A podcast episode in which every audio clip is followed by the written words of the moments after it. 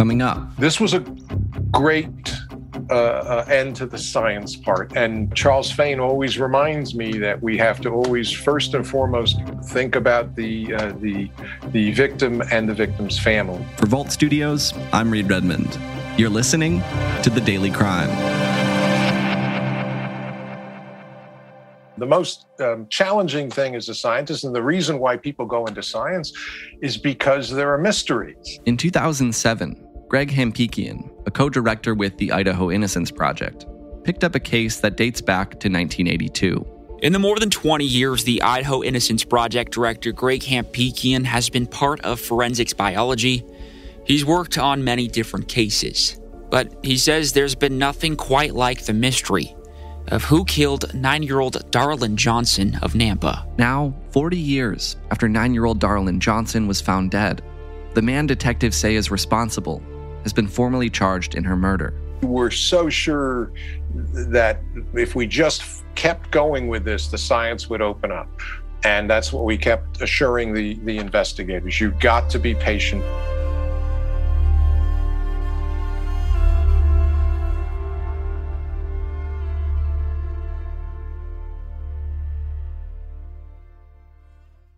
Tristan Lewis has been covering this story for KTVB in Boise, Idaho. Tristan, thanks for joining us once again. Yeah, thank you for having me. I appreciate it. The last time we had you on was to talk about a case that spanned nearly three decades the 1994 disappearance of 17 year old Kristen Ray Dunlap Bosse.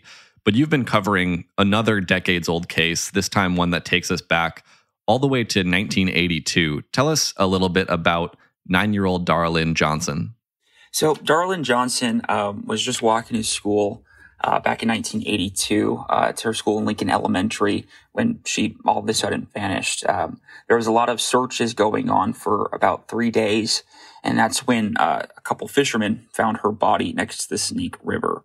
It sounds like from the moment Daralyn's body was discovered, it was clear that this wasn't an accident. This was a homicide case. There was evidence that she'd been sexually assaulted. There was evidence that she'd been killed. What does the investigation look like from there after this discovery is made? So uh, that same year, investigators uh, eventually zeroed in on a man named Charles Fain as the primary suspect in Daralyn's murder. Uh, Fain owned a vehicle that was matching the description of the suspicious vehicle um, that other kids had actually seen reported near where Daralyn went disappearing, which was near the Snake River and her school. Um, Fain was ultimately convicted of her murder and sentenced to death, and he spent 18 year on Idaho's death row before DNA evidence actually proved that it could he could have not been the girl's killer.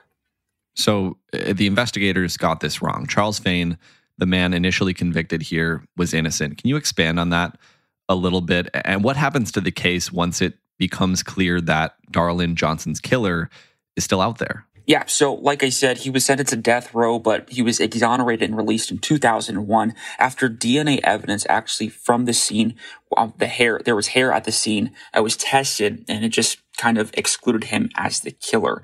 Um, so that was back in 2001. So after he was exonerated and released from prison, he actually went on to advocate for other people, especially in the state, who were wrongly convicted of crimes that they didn't commit.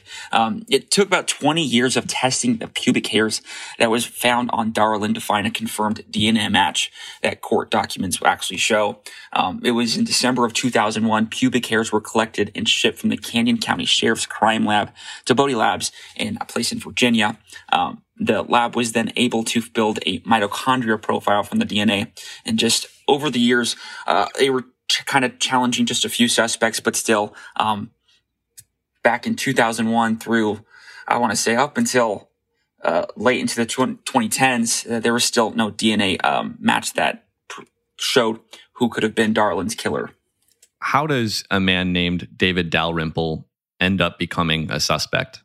Once Charles Fain was actually released from prison, uh, a new group uh, around the state, the Gem State, called the Idaho Innocence Project, started working with Fain in 20, uh, 2007 to just help him get uh, compensation for his wrongful conviction. Um, and they were so invested in uh, this case uh, after they finally got some compensation on Fain's end They wanted to help solve it. And that's where Greg Hampikian comes into play. He's the co-director for the Idaho Innocence Project. In starting that, though, we found out that the case had never been solved, that there was DNA from a pubic hair that was left on the poor young victim in this case. He tells me that they were really limited on information at the time, just with technology, uh, because the hair that was there it was without its root. So it makes it really hard for them to compare where this DNA came from. And all they could really do is just compare those suspect samples. We were stuck. All we could do was compare whatever samples uh, the police would bring us as possible suspects. But it was actually back in 2016, 2017, Hampikian started collaborating with a uh, colleague of his from the University of California, uh, Santa Cruz, called, his name is Ed Green. Um, they actually discussed cases like this while they were working on something. And, uh, Hampikian said that he found out a new technique used on ancient DNA to find out the new data. You take the DNA from the pubic hair left on the child, you treat it like an ancient DNA, um, uh, and you uh, get enough information, kind of DNA that 23andMe use for their data. And you go to public databases or other databases and you try to find a last name or a lineage of the person who left the pubic hair. It's basically you just take the DNA that's left of the hair and you kind of treat it like ancient DNA and you get information. What he says is a single nucleotide polymorphism, which is kind of like what 23andMe used for their data. Um, and then you just go to public databases to try to find the last name or lineage of the person who left the pubic hair. And that's eventually what led Canyon County Sheriff's Office to link to Dalrymple to the crime in 2020.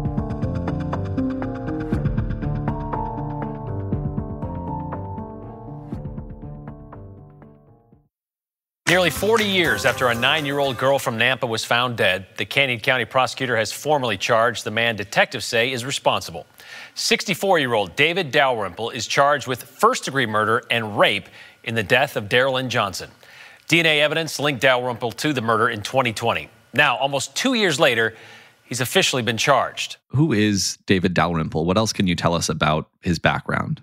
So by the time that uh, Canyon County Sheriff's Office charged uh, David Dalrymple uh, with this crime and uh, were able to get DNA uh, matched to the, the, hairs that were left on Daralyn, um, he was early already serving 20 years to life in prison uh, for lewd conduct with a minor under 16. He was also convicted of kidnapping, sexual abuse of a minor, and second degree kidnapping these other convictions, these are cases that happened after Daralyn Johnson was killed. I know the life sentence for kidnapping and sexual abuse of a child was from 2004.